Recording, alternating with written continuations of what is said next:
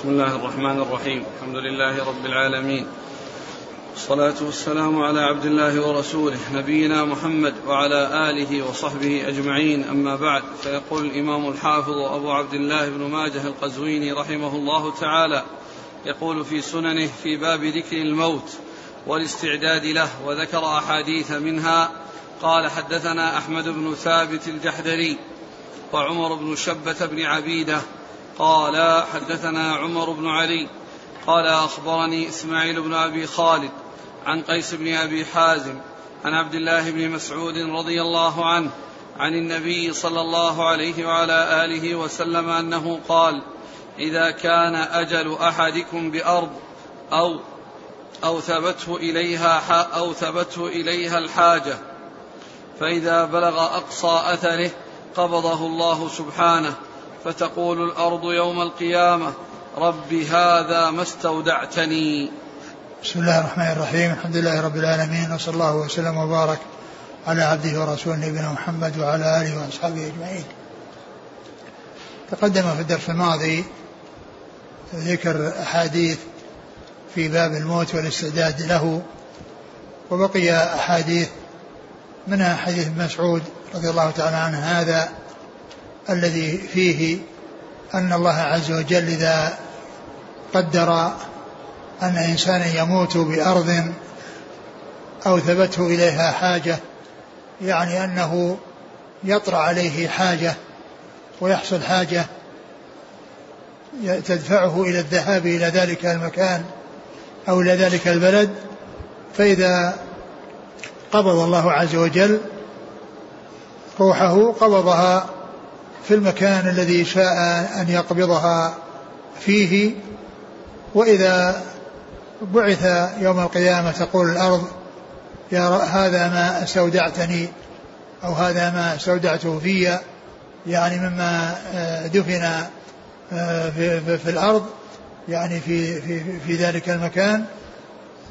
وهذا يدل على أن الإنسان لا يدري بأي أرض يموت، وأن الذي قدره الله عز وجل له في أنه يموت في المكان الفلاني، فإنه إذا كان في غير بلده فإنه يكون هناك حاجة تدفعه إلى أن يذهب إلى ذلك البلد، ثم يحصل قبض الروح فيه، فيكون ذهابه مقدر وقبضه في ذلك المكان مقدر. والله عز وجل هو الذي يعلم في أي أرض يموت الإنسان، والإنسان لا يعلم بأي أرض يموت. وإذا قدر موته في مكان معين غير بلده الذي هو مستقر فيه ودائم المكث فيه، فإنه يصير له حاجة إلى ذلك المكان الذي قدر موته فيه، فيذهب فيقبض حيث ينتهي أثره، ويأتي أجله في آخر خطوة خطاها، وذهب من مكانه الذي هو مستقر فيه إلى أي مكان، فإنه يموت في الأجل الذي قدر له وفي المكان الذي قدر أن يموت فيه. نعم. قال: حدثنا أحمد بن ثابت الجحدري هو صدوق لابن ماجه. نعم. وعمر بن شبه بن عبيدة وهو صدوق أخرج له ابن ماجه. وعمر بن شبه هذا مجيئه نادر، يعني في سنن ابن ماجه، وهو لم يخرج له إلا ابن ماجه. وعمر بن شبه هذا مصنف، وله تاريخ المدينة، له كتاب تاريخ المدينة لعمر بن شبه هذا، وهو قليل الحديث في سنن ابن ماجه.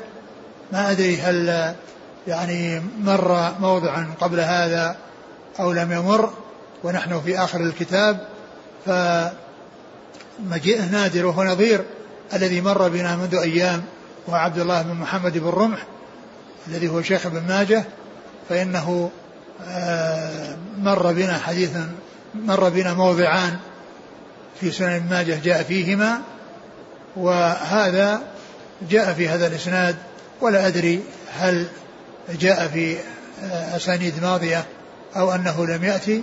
والحاصل أن مجيئه نادر، وذكره في سنن ماجه نادر، وهو من شيوخ ابن ماجه الذي روى عنه هذا الحديث الذي معنا. نعم.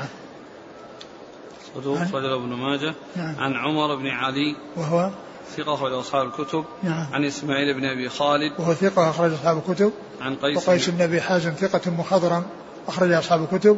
وعبد الله بن مسعود رضي الله عنه أخرجه أصحاب الكتب.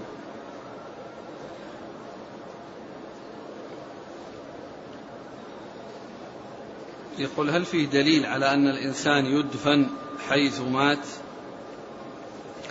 نعم يدفن، يعني كل إنسان يدفن حيث مات، وإذا كان الدفن في مكان آخر يعني هناك أمر يقتضيه كان يخاف عليه يعني في أي مكان، يعني في مكان يعني يموت فيه ويخشى عليه، يعني فإن نقله إلى مكان آخر لا بأس به حيث توجد الخشية عليه.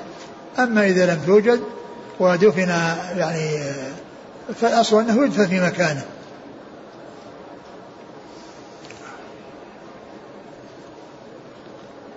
قال حدثنا يحيى بن خلف أبو سلمة قال حدثنا عبد الأعلى عن سعيد عن قتاده عن زرارة بن أوفى عن سعد بن هشام عن عائشة رضي الله عنها أن رسول الله صلى الله عليه وسلم قال: من أحب لقاء الله أحب الله لقاءه، ومن كره لقاء الله كره الله لقاءه.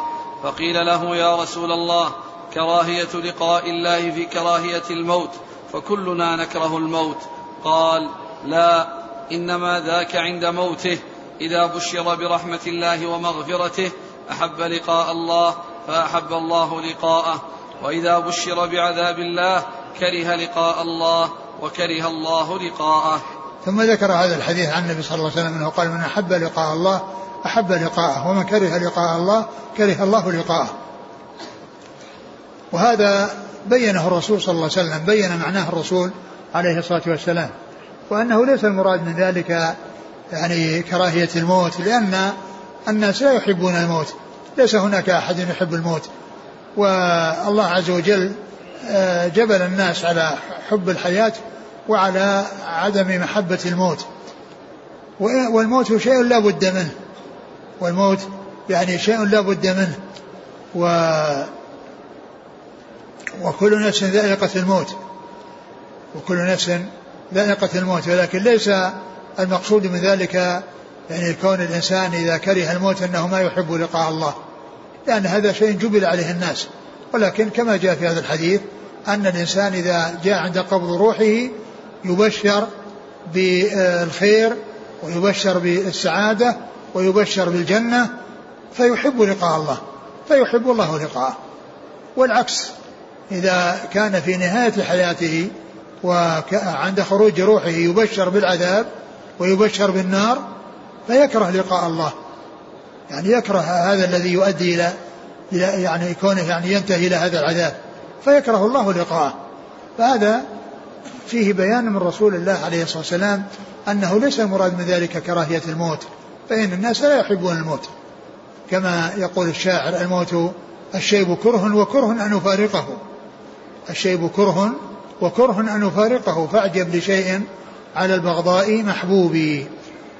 فالموت إذا الشيب الذي هو التقدم في السن إذا نظر الإنسان إلى ما قبله لا يكون محبوبا، إذا نظر الإنسان إلى ما قبله يعني إذا نظر الإنسان إلى ما قبله لا يكون محبوبا، لأن الذي قبله هو المحبوب اللي هو الشباب، لكن إذا نظر إلى ما بعده وهو الموت يكون محبوب. إذا نظر الإنسان إلى ما بعد الشيب وهو الموت يكون محبوبا، وهو محبوب باعتبار وغير محبوب باعتبار، غير محبوب إذا نظر إلى الشباب، ومحبوب إذا نظر إلى الموت، لأن من كان في سن المشيب يحب أن يعيش ولا يحب الموت، فالشيب مع كونه محبوبا باعتبار يكون مبغوضا باعتبار. الشيب كره بالنسبة للشباب، وكره أن يفارقه يعني بالنسبة للموت، فأعجب لشيء على البغضاء محبوبي. فهذا الحديث فيه بيان الرسول عليه الصلاة والسلام أن محبة لقاء الله إنما هو إذا بشر عند خروج الروح بالجنة والنعيم فإنه يحب لقاء الله حتى يحصل هذا الذي بشر به, وإذا بشر بالعذاب يكره لقاء الله, إذا بشر بيكره لقاء الله فيكره الله لقاءه. وفيه أيضا دلالة على محبة اتصاف الله تعالى بالحب والكراهية, وأنه يحب ويكره ويحب ويبغض, وكل ما يأتي من صفات لله عز وجل فإنه يثبت على الوجه اللائق بكماله وجلاله سبحانه وتعالى دون تشبيه لخلقه ودون تعطيل للصفات وتكييف لها. نعم. قال حدثنا يحيى بن خلف أبو سلمة هو صدوق رواه مسلم وداود والترمذي وابن ماجه. نعم. عن عبد الأعلى ابن عبد الأعلى ثقة أخرج أصحاب الكتب. عن سعيد عن قتاده سعيد بن أبي عروبة ثقة أخرج أصحاب الكتب. قتاده من دعامة السدوسي البصري ثقة أخرج أصحاب الكتب. عن زرارة بن أوفى وهو ثقة أخرج أصحاب الكتب, وقد ذكر أنه مات فجأة في الصلاة, قد ذكر في ترجمته أنه مات فجأة في الصلاة. نعم. عن سعد بن هشام وهو ثقة أخرج له أصحاب الكتب. نعم.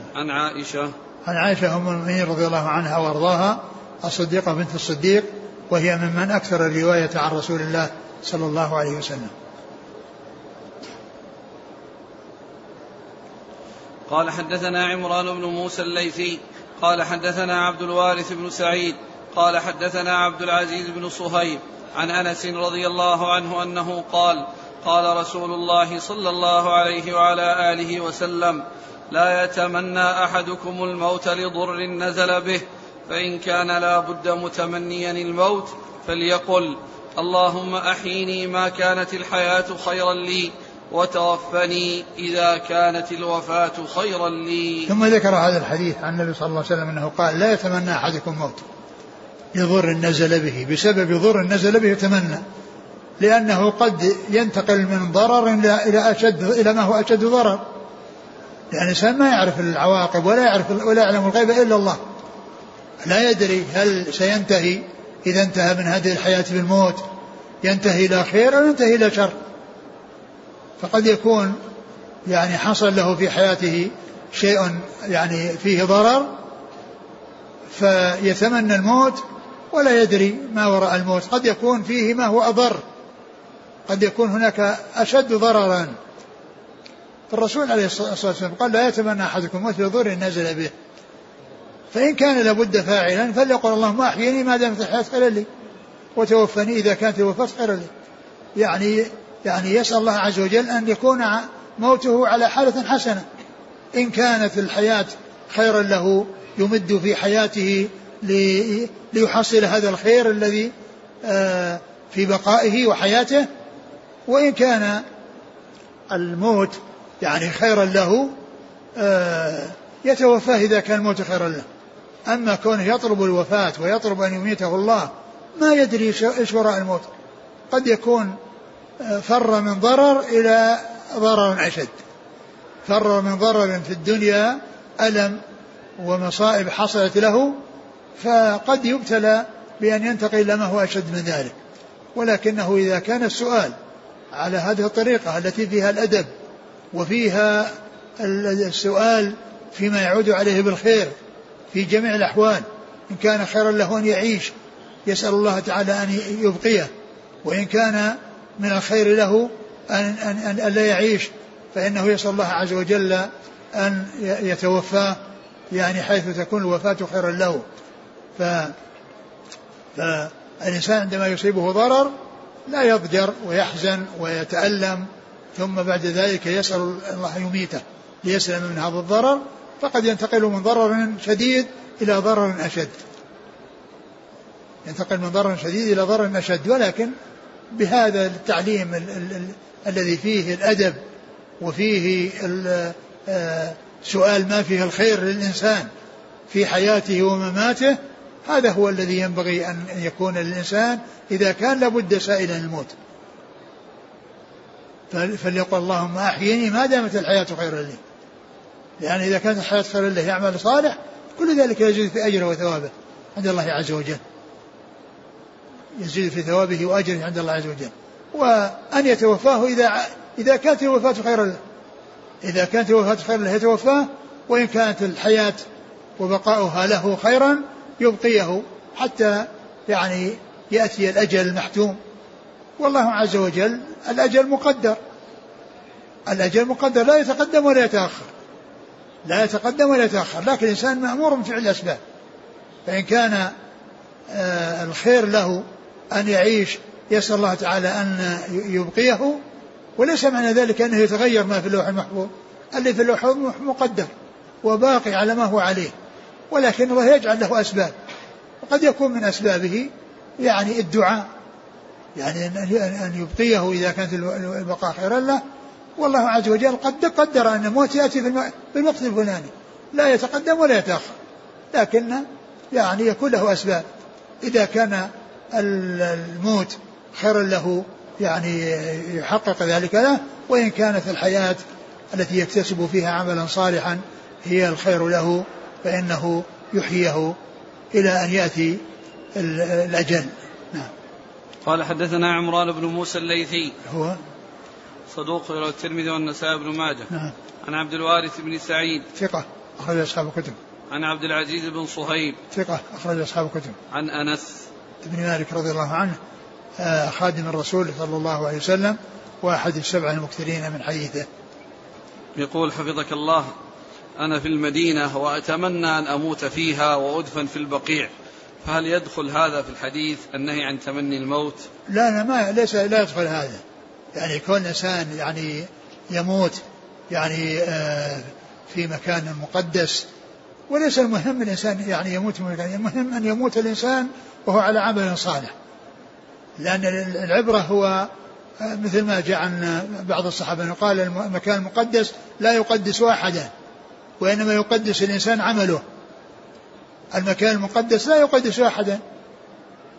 المدينة كما أخبر الرسول صلى الله عليه وسلم عند خروج الدجال ونزوله في مكان قريب منها ترجف ثلاث رجفات، فيخرج إليه كل كافر وكافرة وكل منافق ومنافقة. هذا الكافر وهذا المنافق اللي فيها في ذلك الوقت ما قدستهم المدينة، ما قدستهم المدينة، يعني هم أشرار ويكونون في المدينة ويخرجون للدجال إذا حصلت الرجفات الثلاث. فالإنسان يعني يرجو أن يختم الله له بخير، وأن يختم له على عمل صالح، وأن يجعله من أهل الجنة، يعني هذا هو الذي هو المهم. وأما المكان المقدس والإنسان يبقى فيه إذا لم يكن على عمل صالح فقد يكون في ذلك ضرر عليه، لأن كونه في مكان مقدس ويسيء، ليست الإساءة في مكان مقدس كغيرها في أماكن غير مقدسة. وكل إنسان يتمنى أن يموت في المدينة لا بأس بذلك، لأن النبي صلى الله عليه وسلم جاء يعني ما يدل على هذا، لكن المهم في الأمر أن يكون الإنسان يموت على عمل صالح ينفعه عند الله عز وجل. النهي عن تمني الموت ألا يعارض أنه في آخر الزمان يتمنى الإنسان أن يكون مكان صاحب القبر الذي يمر به؟ لا، هذا إذا كان هناك فتن، إذا كان فتن والإنسان يعني يتضرر من هذه الفتن ويبتلى في دينه، هذا هو الوقت الذي يعني يكون فيه يعني. ولكن هنا السؤال قال لضر نزل به، الحديث الذي جاء معنا لضر نزل، مرض أصابه مرض شديد وأراد أن يسلم من المرض، لا يدري هل إذا سلم من المرض يجد أمامه خيرا أو يجد أشد من هذا المرض قال رحمه الله: أما عند حصول الفتن وكل إنسان لا يتمكن من شعائر دينه، هذا هو الذي يعني جاء ما يدل عليه. وبوب له البخاري في قوله: باب غبطة أصحاب القبور، باب لا تقوم الساعة حتى يغبط أصحاب القبور، حتى يغبطوا بالموت لأنهم سلموا من الفتن. قال رحمه الله تعالى: باب ذكر القبر والبلاء. قال حدثنا أبو بكر بن أبي شيبة قال حدثنا أبو معاوية عن الأعمش عن أبي صالح عن أبي هريرة رضي الله عنه أنه قال قال رسول الله صلى الله عليه وعلى آله وسلم ليس شيء من الإنسان إلا يبلى إلا عظما واحدا وهو عجب الذنب ومنه يركب الخلق يوم القيامة. ثم ذكر الموت والبلاء. الموت القبر والبلاء. القبر والبلاء يعني البلاء الذي يحصل يعني كون جسد الإنسان يبلى يعني ويتلاشى ويضمحل ويختلط بالتراب, هذا هو البلاء. يعني القبر فالإنسان يكون في قبره, وكل إنسان عندما يموت يدفن في قبر ويبلى جسده إذا شاء الله تعالى أن يبلى. وفي الغالب أن الناس يعني تبلى أجسادهم, وأما الأنبياء فلا تبلى أجسادهم. الأنبياء لا تأكلهم الأرض, أجسادهم باقية على ما دفنوا, الهيئة التي دفنوا عليها, ولا تأكل الأرض أجسادهم.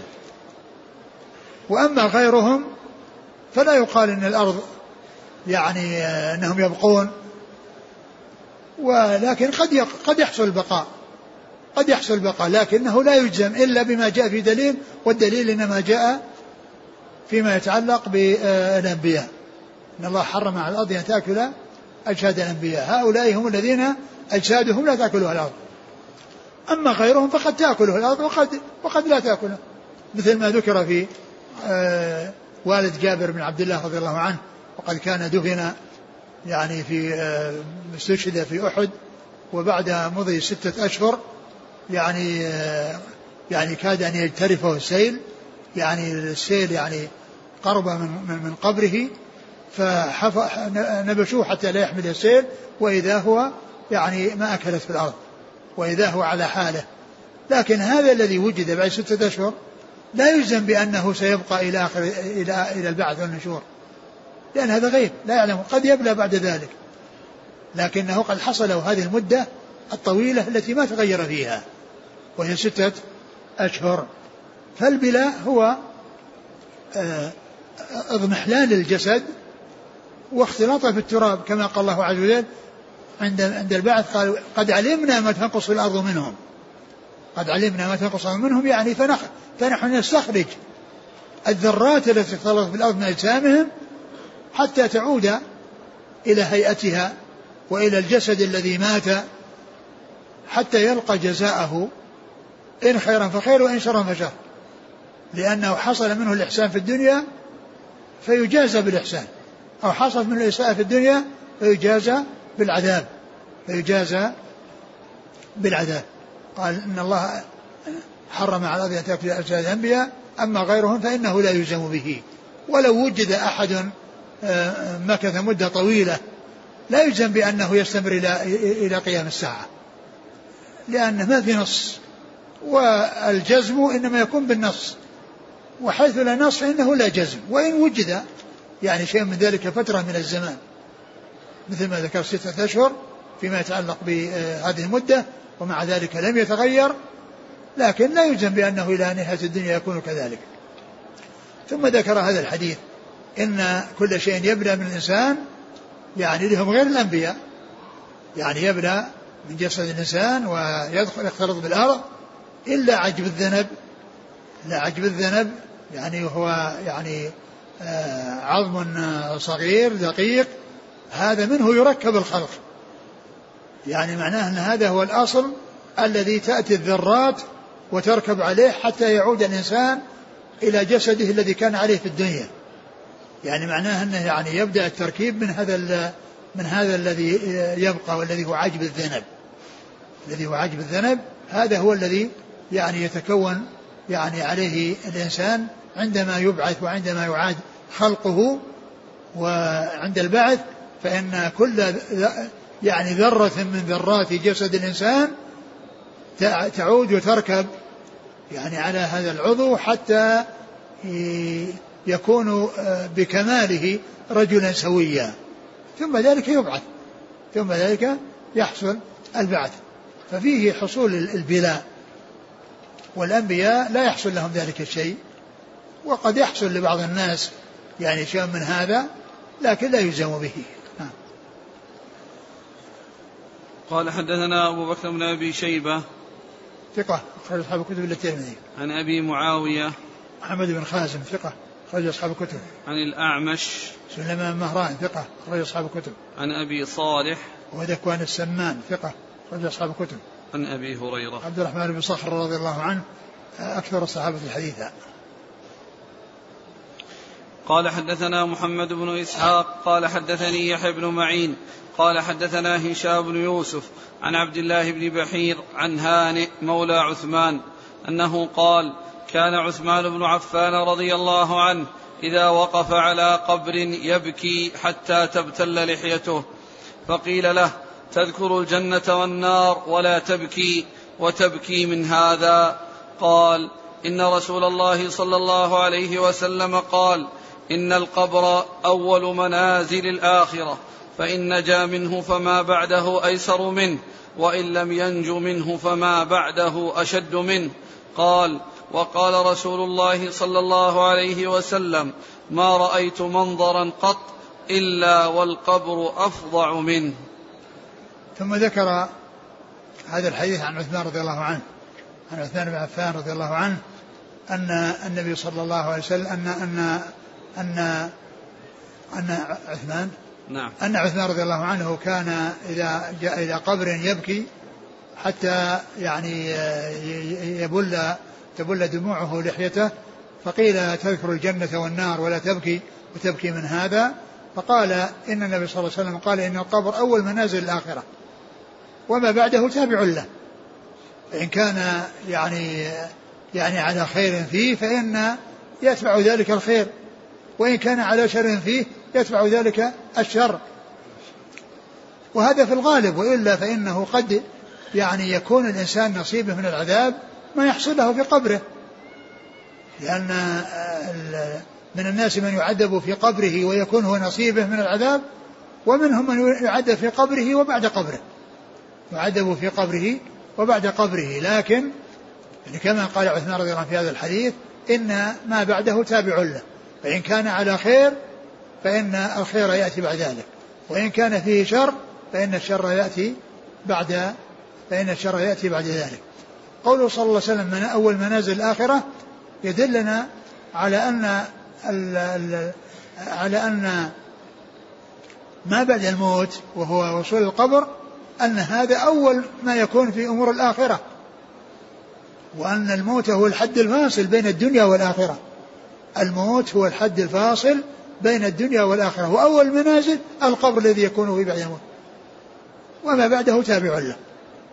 فكان يبكي لأن القبر يعني ما فيه وما يحصل فيه ما بعده تابع له، الجنة تابعة له والنار تابعة له، فإذا كان النعيم حصله في القبر هو جاءه من الجنة، وإن كان حصل العذاب في القبر هو جاءه من النار وقد ينتقل الإنسان من عذاب شديد إلى عذاب أشد، مثل ما جاء في آل فرعون قال الله عز وجل النار يعرضون عليها غدوا وعشيا، يعني وهم في قبورهم، ويوم تقوم الساعة يعني يبعثون. أدخلوا آل فرعون أشد عذاب، ينتقلون من عذاب شديد إلى عذاب أشد. والإنسان في قبره يفتح لباب إلى الجنة فيأتيه من روحها ونعيمها إذا كان يعني من أهل الخير، ويفتح له باب إلى النار فيأتيه من حرها وسمومها إذا كان من أهل الشر. فمن أجل ذلك يعني بين عثمان رضي الله عنه يعني خطورة يعني الأمر القبر، وأن ما بعده تابع له، فإن كان فيه خير فإن ما وراءه يكون خير، وإن كان فيه شر فما بعده يكون شر. وكما قلت لكم قد يكون لأنه هناك أسباب يعني ذكرها العلماء ومنها حصول عذاب القبر، والإنسان قد يعذب في قبره ويكون هو نصيبه من العذاب، يعني أن يعذب في قبره فيكون عجل له العذاب في قبره. ايش بعده؟ قال إن القبر أول منازل الآخرة، فإن نجا منه فما بعده أيسر، وإن لم ينج منه فما بعده أشد منه. وقال صلى الله عليه وسلم: ما رأيت منظرا قط إلا والقبر أفظع منه. ما رأيت منظرا قط إلا والقبر أفظع منه، يعني أشد فظاعة وأشد يعني أشد يعني من ذلك الذي يرى، وهو غير ما يكون في القبر، فإنما يكون في القبر أشد من غيره. قال: حدثنا محمد بن إسحاق والصاغاني وهو ثقة أخرج حديث أصحاب الكتب إلا البخاري. نعم. عن يحيى بن معين ثقة أخرج أصحاب الكتب. عن هشام بن يوسف وهو ثقة أخرج البخاري وأصحاب السنن. نعم. عن عبد الله بن بحير وهو والثقة بن معين أخرج أبو داود والترمذي وابن ماجه. نعم. عن هانئ مولى عثمان وهو صدوق أخرج أبو داود والترمذي وابن ماجه. نعم. عن عثمان بن عفان رضي الله عنه أمير المؤمنين وثالث الخلفاء الراشدين الهادي المهديين صاحب المناقب الجمة والفضائل الكثيرة، وحديثه عند أصحاب الكتب الستة. قال: حدثنا أبو بكر بن أبي شيبة قال حدثنا شبابة عن ابن أبي ذئب عن محمد بن عمرو بن عطاء عن سعيد بن يسار عن أبي هريرة رضي الله عنه عن النبي صلى الله عليه وسلم أنه قال: إن الميت يصير إلى القبر فيجلس الرجل الصالح في قبره غير فزع ولا مشعوف، ثم يقال له: فيما كنت؟ فيقول: كنت في الإسلام. فيقال له: ما هذا الرجل؟ فيقول: محمد رسول الله صلى الله عليه وسلم، جاءنا بالبينات من عند الله فصدقناه. فيقال له: هل رأيت الله؟ فيقول: ما ينبغي لأحد أن يرى الله. فيفرج له فرجة قبل النار فينظر إليها يحطم بعضها بعضا، فيقال له: انظر إلى ما وقاك الله. ثم يفرج له قبل الجنة فينظر إلى زهرتها وما فيها، فيقال له: هذا مقعدك. ويقال له: على اليقين كنت وعليه مت وعليه تبعث إن شاء الله. ويجلس الرجل السوء في قبره فزعا مشعوفا، فيقال له: فيما كنت؟ فيقول: لا أدري. فيقال له: ما هذا الرجل؟ فيقول: سمعت الناس يقولون قولا فقلته. فيفرج له فرجة قبل الجنة فينظر إلى زهرتها وما فيها، فيقال له: انظر إلى ما صرف الله عنك. ثم يفرج له فرجة قبل النار فينظر إليها يحطم بعضها بعضا، فيقال له: هذا مقعدك، على الشك كنت وعليه مت وعليه تبعث إن شاء الله تعالى. ثم ذكر هذا الحديث عن النبي صلى الله عليه وسلم أنه قال أوله: أن الميت يصير إلى القبر فيجلس الرجل الصالح في قبره غير فزع ولا مشعوف.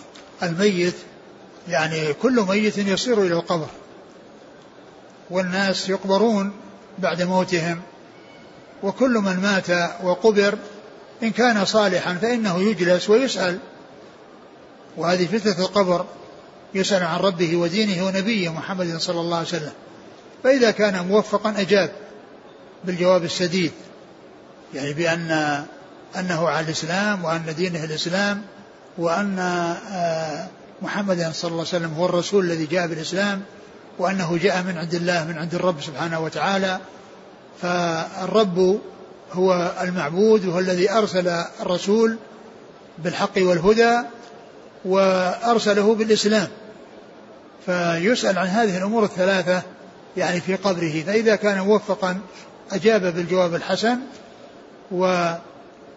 ثم بعد ذلك يعني يفتح له باب إلى النار ويقال يعني انظر إلى ما وقاك الله، ثم يفتح باب إلى الجنة ويرى مقعده فيها، فيعني يكون ذلك زيادة يعني في فرحه وسروره وتنعمه، لأنه رأى العذاب الذي لو وصل إليه لعذب به، فيكون ذلك زيادة في سروره وأنسه وحبوره وتنعمه في الجنة, وأنه سلم من النار التي شاهدها وعاينها. يحطم بعضها بعضا ويأكل بعضها بعضا, يعني يفرح بأن الله سلمه منها, ثم صار إلى هذا النعيم المقيم الذي يزداد فرحا إلى فرح, وسرورا إلى سرور, لأنه رأى الخير والشر, رأى الخير الذي سلمه الله, رأى الشر الذي سلمه الله منه وخلصه منه ونجاه منه, ورأى الخير الذي يسره الله له والذي وفقه الله للوصول إليه وإلى تحصيله. وإذا كان على العكس من ذلك فإنه لا يجيب بالجواب السديد, فيعني يفتح له باب إلى النار, أو يعني نافذة إلى الجنة, فيقال يعني انظر ما الشيء الذي لم يحصل لك والذي حيل بينك وبينه, ثم يفتح له باب إلى النار ويقال هذا مقعدك, فيزداد حسرة إلى حسرة, ويزداد يعني تألما إلى تألم, بخلاف ذاك الذي ازداد سرورا إلى سرور, هذا يزداد يعني سوءا إلى سوء, ويزداد حسرة إلى حسرة, ويزداد عذابا إلى عذاب, لأنه رأى النعيم الذي حرم منه والذي لم يحصل له, ورأى الشر الذي ينتظره والشيء الذي الشر الذي أو العذاب الذي يعذب به. ثم إن هذه الأمور الثلاثة التي يسأل عنها في القبر, وهي أصول الدين, معرفة العبد ربه ودينه ونبيه محمد صلى الله عليه وسلم. شيخ الإسلام محمد بن عبد الوهاب رحمة الله عليه ألف رسالة في هذه الأصول الثلاثة, وهي من على اختصارها مفيدة وعظيمة, لأنها تشتمل على ما يسأل عنه في القبر. الأصول الثلاثة التي يسأل عنها في القبر تشتمل على هذه الرسالة, وهي معرفة العبد ربه ودينه ونبيه محمد صلى الله عليه وسلم بالأدلة من كتاب الله عز وجل وسنة رسوله صلى الله عليه وسلم.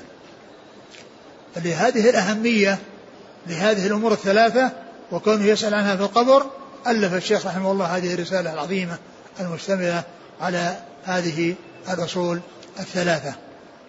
أعد الحديث.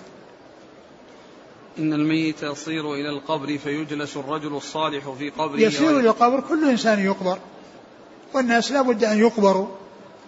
من مات فإنه ينقل إلى القبور ويوارى في التراب, فيجلس.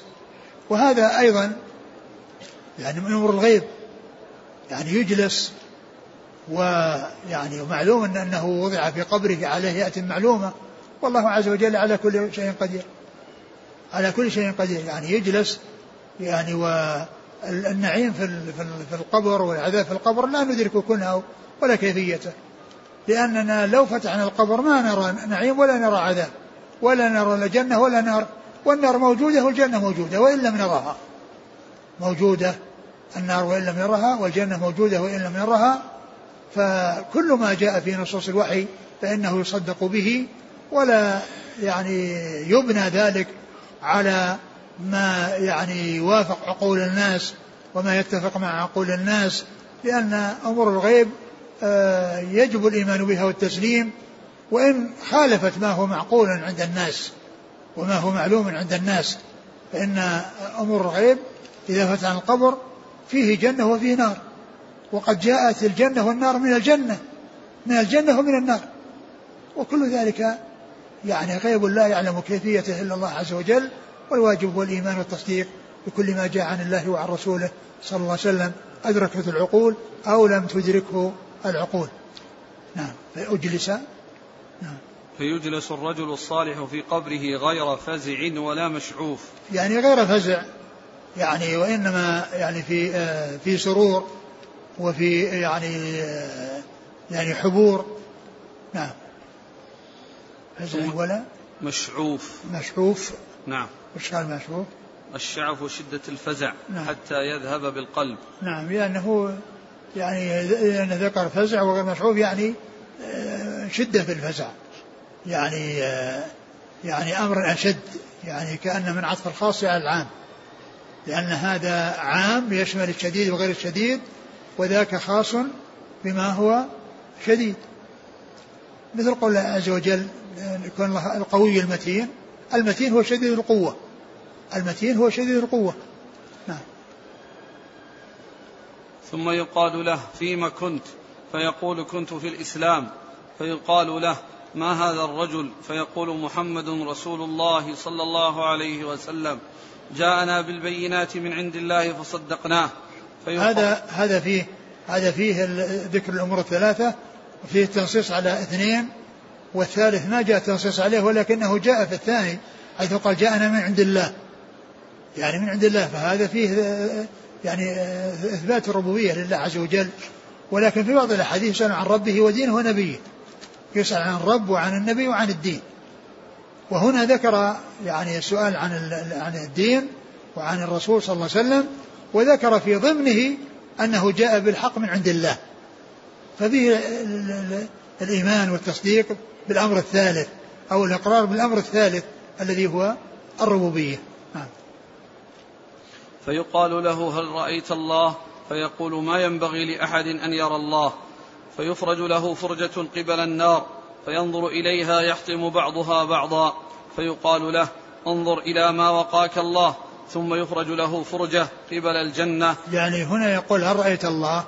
قال ما ينبغي لأحد أن يرى الله، يعني في الدنيا نعم كذلك، ليس لأحد أن يرى الله، لأن الله شاء لا يرى، شاء لا يرى، وذلك أن رؤية الله عز وجل أكمل نعيم يكون لأهل الجنة، فشاء أن يكون نعيم الجنة في الجنة.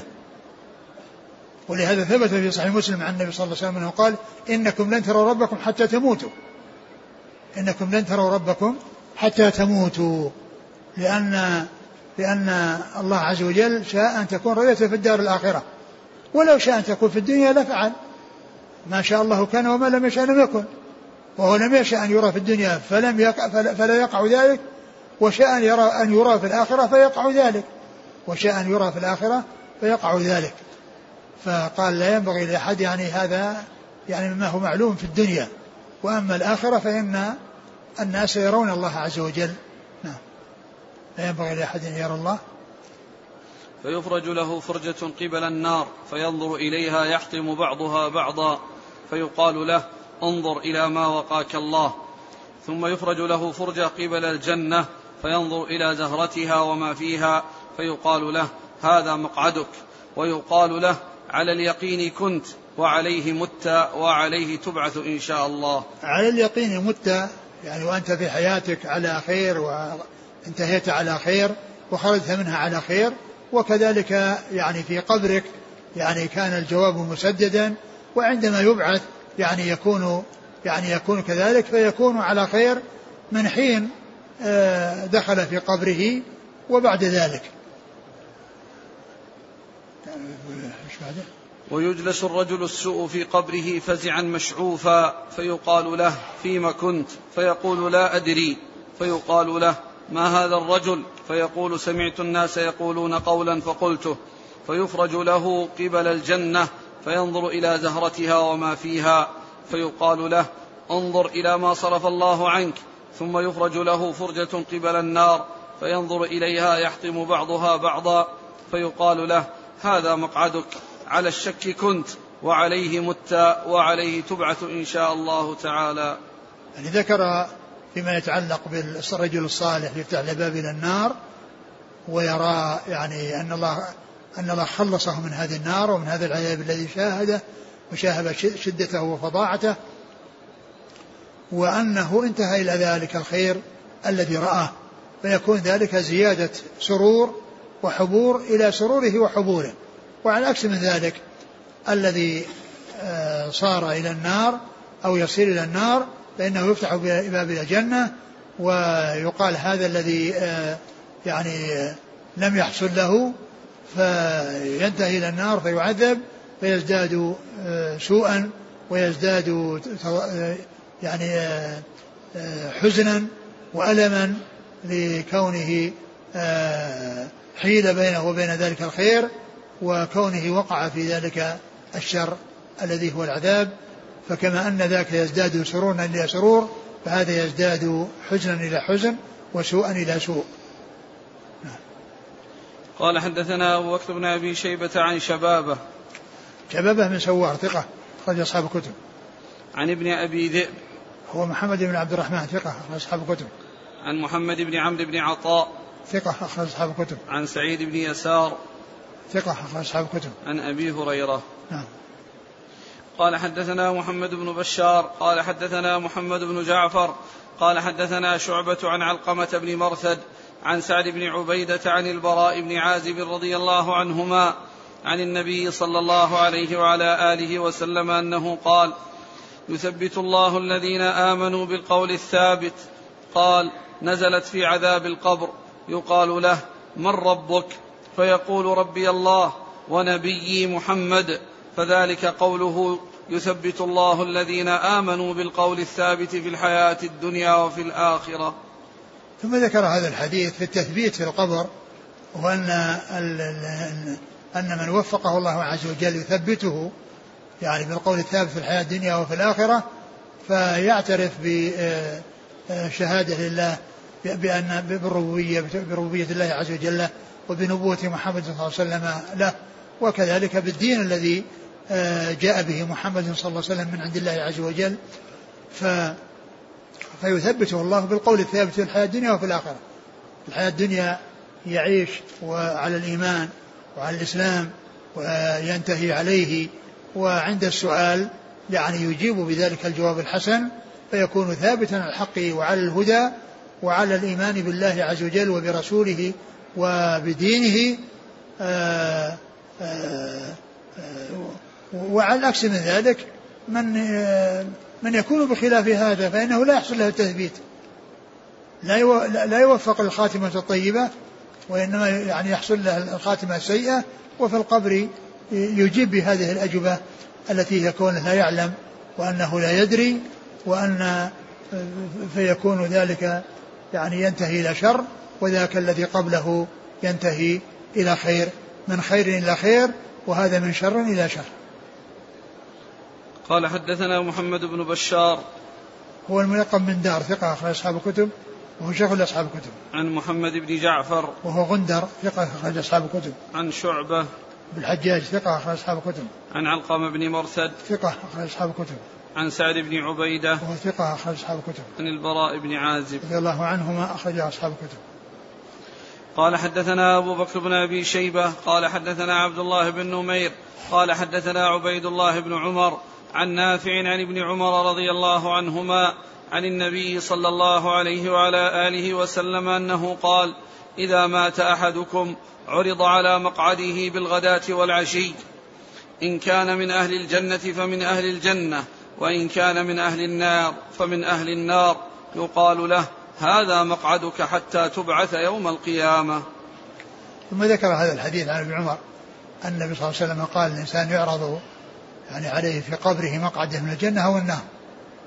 يعني يعرف الإنسان وهو في القبر مكانه في الجنة أو مكانه في النار، كما مر في الحديث السابق الذي وضح هذا، وهو أنه يعني يفتح له يعني باب إلى الجنة ويفتح له باب إلى النار، فيرى يعني مقره ومقعده ويعني ويأتيه يعني وهو في قبره من نعيم الجنة إذا كان موفقا، ويأتيه من عذاب النار وهو في قبره إذا كان بخلاف ذلك.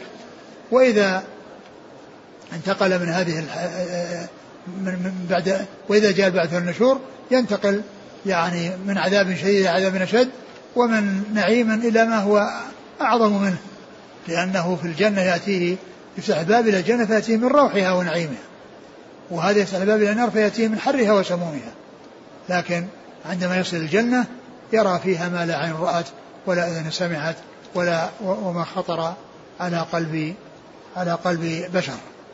الحديث هذا الذي معنا يوضحه الحديث السابق، لأنه فتح له باب إلى الجنة ورأى مقعده فيها، وهذا فتح باب إلى النار ورأى مقعده فيها. قال حدثنا أبو بكر بن أبي شيبة عن عبد الله. ومما يوضح ما جاء في الشق الثاني وهو أصحاب النار قول الله عز وجل في آل فرعون: النار يعرضون عليها غدوا وعشيا. ويوم تقوم الساعة أدخلوا آل فرعون أشد العذاب, ينتقلون من عذاب في النار شديد إلى عذاب أشد. قال حدثنا أبو بكر بن أبي شيبة عن عبد الله بن نمير ثقة أخرج أصحاب الكتب, عن عبيد الله بن عمر ثقة أخرج أصحاب الكتب, عن نافع عن ابن عمر ثقة أخرج أصحاب الكتب. عبد الله بن عمر رضي الله عنهما أحد العباد الأربعة وأحد السبعة المكثرين من حديث الرسول صلى الله عليه وسلم. قال حدثنا سويد بن سعيد قال أنبانا مالك بن أنس عن ابن شهاب عن عبد الرحمن بن كعب الأنصاري أنه أخبره أن أباه كان يحدث أن رسول الله صلى الله عليه وعلى آله وسلم قال إنما نسمة المؤمن طائر يعلق في شجر الجنة حتى يرجع إلى جسده يوم يبعث. ثم ذكر هذا الحديث عن كعب مالك رضي الله عنه أن نسمة المؤمن طائر يعلق في الجنة, نسمة المؤمن طائر يعلق بالجنة, يعني يتنقل في أشجارها ويعني يأكل منها, وهذه روح الإنسان تكون على هذه الآية, ولكنها لها اتصال بالجسد, لها اتصال بالجسد فهي تنعم متصلة بالجسد ومنفصلة عنه, متصلة بالجسد تنعم معه وتعذب وتنعم منفصلة عنه, كما في هذا الحديث الذي هي على صورة طير. وهذا بالنسبة لعموم الناس المؤمنين, وأما الشهداء فقد جاء أنها تكون في أجواف طير, فضل تكون في أجواف طير, وهذه تكون على صورة طير, وهذه تكون على صورة طير, الأرواح تكون على صورة طير, والشهداء تكون في أجواف طير, أرواحهم في أجواف طير فتنعم في نعيم الجنة, سواء كانت في أجواف طير أو على صورة طير. وهذا الحديث رواه الإمام أحمد في المسند عن شيخه الشافعي, والشافعي رواه عن شيخه مالك, ففيه ثلاثة من أصحاب المذاهب الأربعة يروي بعضهم عن بعض في هذا الإسناد عند الإمام أحمد, لأن يعني الإمام أحمد خرجه في مسنده عن شيخه الشافعي, والشافعي يرويه عن شيخه مالك, فهم ثلاثة من أصحاب المذاهب الأربعة المشهورة من مذاهب أهل السنة يروي بعضهم عن بعض. ولهذا لما ذكر ابن كثير هذا الحديث عند تفسير الشهداء ولا سمعنا قتلوا في سبيل أمواتا بل أحياء عند ربهم يرزقون, قالوا هذا إسناد عزيز اجتمع فيه ثلاثة من أصحاب المذاهب المشهورة من مذاهب أهل السنة, اجتمع في إسناده ثلاثة, وهما أحمد عن الشافعي عن مالك. نعم. قال حدثنا سويد بن سعيد صدوق أخرج له مسلم بن ماجه عن مالك بن أنس إمام دار الهجرة المحدث الفقيه أحد أصحاب المذاهب الأربعة المشهورة من مذاهب السنة, وحديث أخرجه أصحاب الكتب الستة. عن ابن شهاب وهو محمد بن مسلم بن عبيد الله بن شهاب ثقة أخرج أصحاب الكتب. عن عبد الرحمن بن كعب وهو ثقة أخرج أصحاب الكتب. عن أبيه كعب مالك رضي الله عنه أخرج أصحاب الكتب. قال حدثنا إسماعيل بن حفص الأبلي قال حدثنا أبو بكر بن عياش عن الأعمش عن أبي سفيان عن جابر رضي الله عنه عن النبي صلى الله عليه وعلى آله وسلم أنه قال إذا دخل الميت القبر مثلت له الشمس عند غروبها فيجلس يمسح عينيه ويقول دعوني أصلي. ثم ذكر هذا الحديث عن جابر رضي الله عنه أن الإنسان إذا دخل قبره مثلت له الشمس عند غروبها فيقول دعوني أصلي فيجلس يمسح عينيه يقول دعوني أصلي.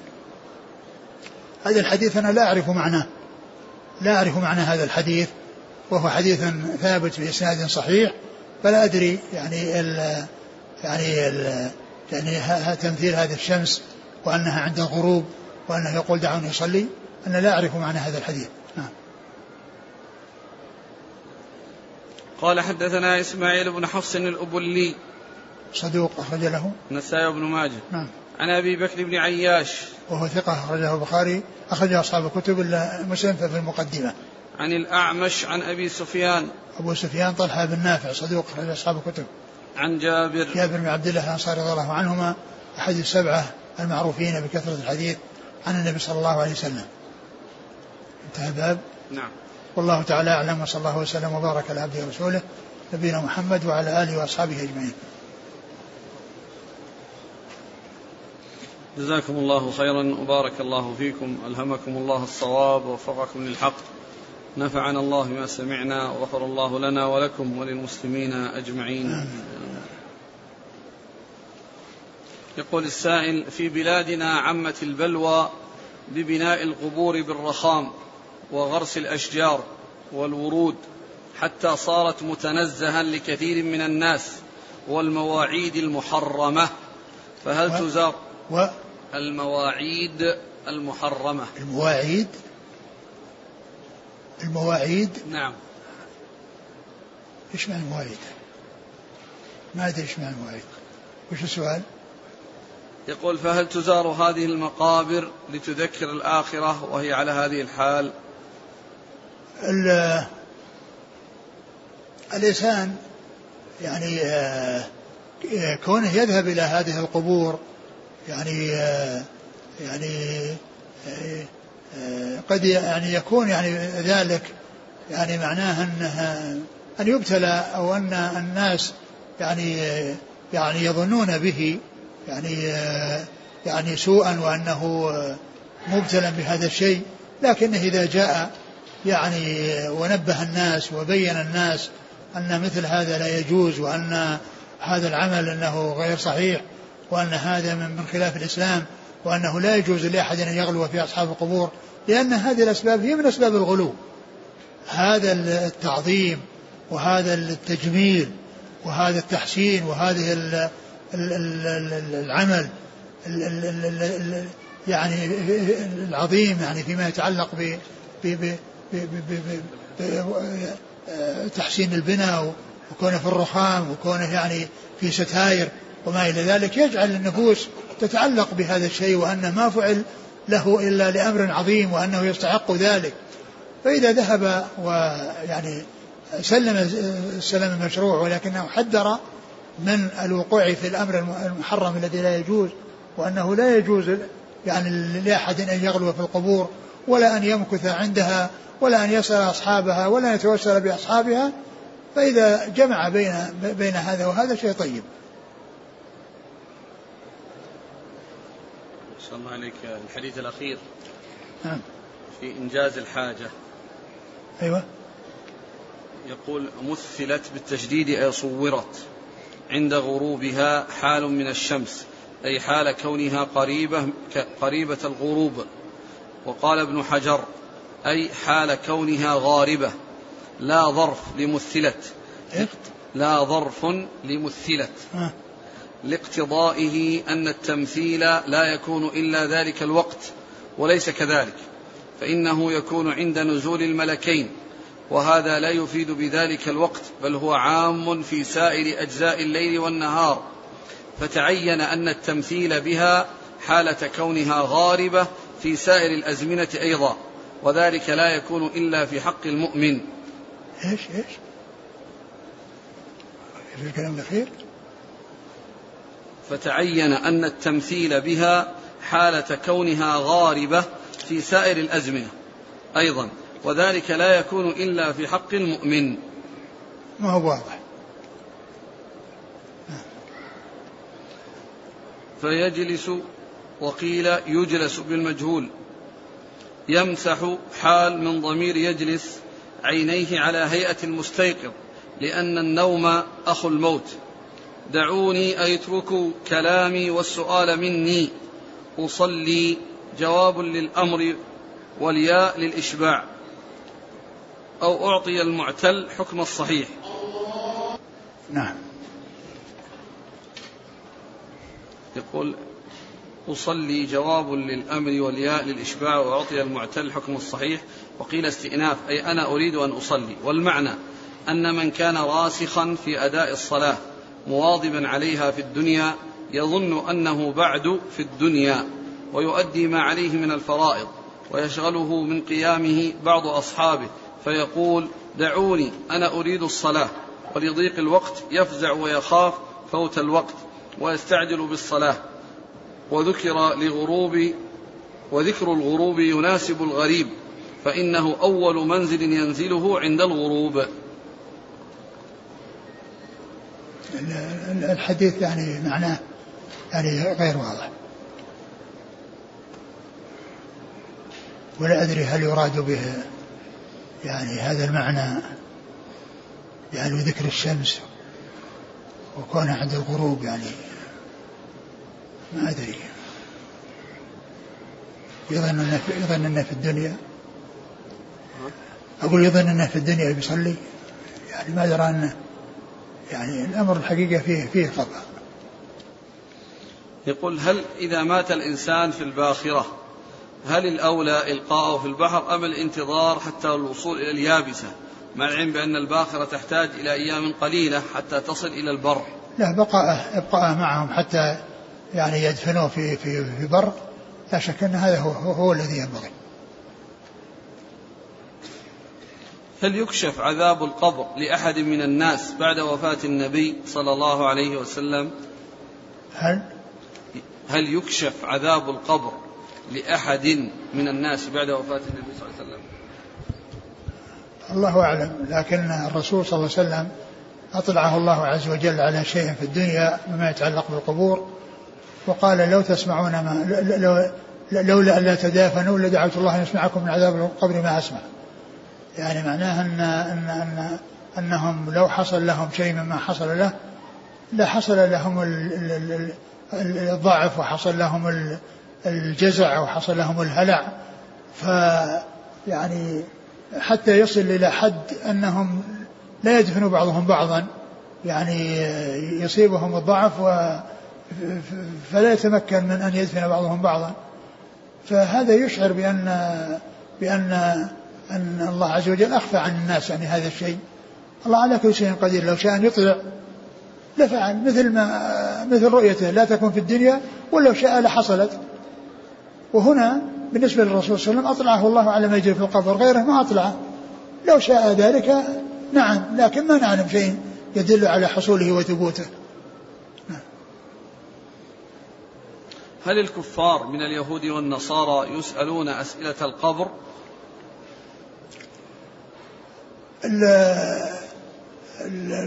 أنا لا أدري يعني بالنسبة لكونهم يسألون يعني عن الرب وعن الرسول وعن يعني، أما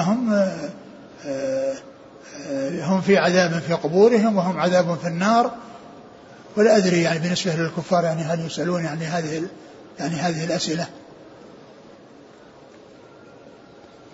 يقول ما هي عقيدة أهل السنة والجماعة في عذاب القبر؟ هل هو على الروح أم على الجسد؟ على الجميع، عليهما معا، لأن الإحسان حصل منهما جميعا والإساءة حصلت منهما جميعا، والإحسان لهما جميعا اللي هو الجزاء، والعذاب لهما جميعا الذي هو العقوبة على العمل السيء الذي حصل منهم. السؤال الثاني يقول لأن الجسد بدون الروح ما حصل منه عمل، والروح بدون الجسد ما حصل منها عمل، والعمل حصل من مجموع الاثنين، فالعذاب يكون لمجموع الاثنين، لكن الروح تعذب وتنعم متصلة بالجسد ومنفصلة عنه، والعذاب حاصل لهما جميعا والنعيم حاصل لهما جميعا.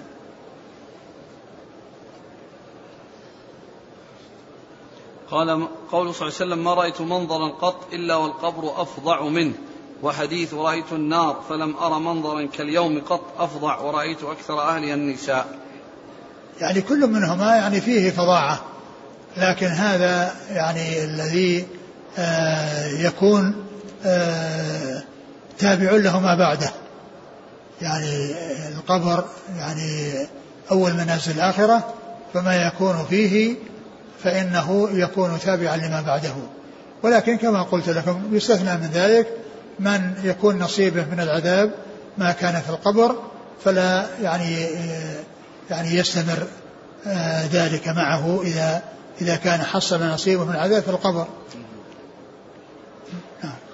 قول مريم يا ليتني كنت نسيا منسيا، يشتهي. هل يعني قضية يا ليتني مت قبل هذا كنت يعني هذا يعني كما هو معلوم يعني الشيء الذي يعني تأثرت منه وتعلمت منه كون الناس يعني يقولون يعني ما يقولون, فهي تمنت أنه ما حصل هذا الشيء, لكن ليس في ذلك الإنسان هذا ثمن لشيء قد مضى, يعني معناها أنها كانت تود أن شيء قد مضى, وليس من قبيل كل إنسان يتمنى الموت لينتقل من الحياة لسبب ضر حصل له الذي جاء في الحديث. هذه تمنت شيء ماضي أنها ما كانت يعني وصلت إلى هذا الحد, فليس مثل كل إنسان يقول يعني يسأل الله أن يميته لأنه حصل له مرض أو حصل له ضرر. يقول هل يكون الموت في المدينة أو في مكة أو بعد الانتهاء من أداء عمره أو بعد في طريق طلب العلم, هل هذه أدلة على حسن الخاتمة؟ يرجى والله تعالى أعلم.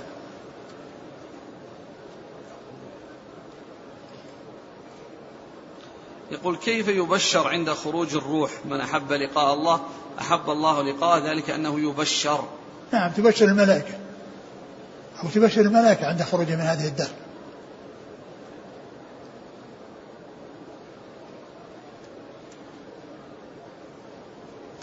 هل يجوز تنفيذ وصية الميت إذا أوصى بدفنه في بلد آخر فيتم نقله بالطائرة أو بالباخرة؟ يعني الأمر هذا يعني إذا كان أن فيه مصلحة أو أن فيه يعني شيء يعني يخشى عليه في بلد هذا تنفيذه لا بأس, أما إذا كان غير ذلك يعني فهو محل نظر.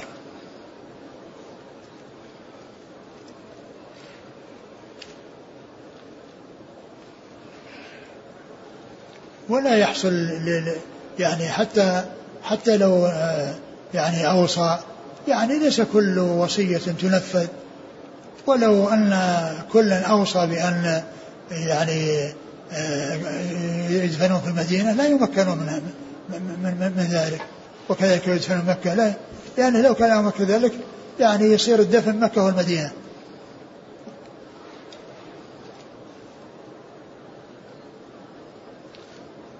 يقول ما حكم الجلوس أثناء السعي لشرب الماء أو أثناء الأذان؟ أثناء الأذان يجلس وهو يسعى يجلس في مسعى ليسمع الأذان أو ليشرب ماء, فهذا يعتبر انقطاع. أقول الأذان يعني يسمع ويمشي ما يحتاج إلى جلوس, وأما الشرب ما يأثر كونه يعني وقف وشرب ومشى لا يؤثر. هذا يقول ما رأيكم في هذا القول, يقول بأن كل من يتبع أحد المذاهب الأربعة من أهل السنة والجماعة الحنفي والمالكي والشافعي والحنبلي والمذهب الجعفري والمذهب الزيدي والمذهب الإباضي والمذهب الظاهري فهو مسلم ولا يجوز تكفيره ويحرم دمه وعرضه وماله, وهذا يتناول المذاهب الفقهية والعقدية. المعول عليه ما جاء في كتاب الله عز وجل وسنة رسوله صلى الله عليه وسلم, فإذا كان الإنسان على هذا المنهج وعلى هذه الطريقة متبعا لما جاء في كتاب الله وسنة رسوله فهو على خير.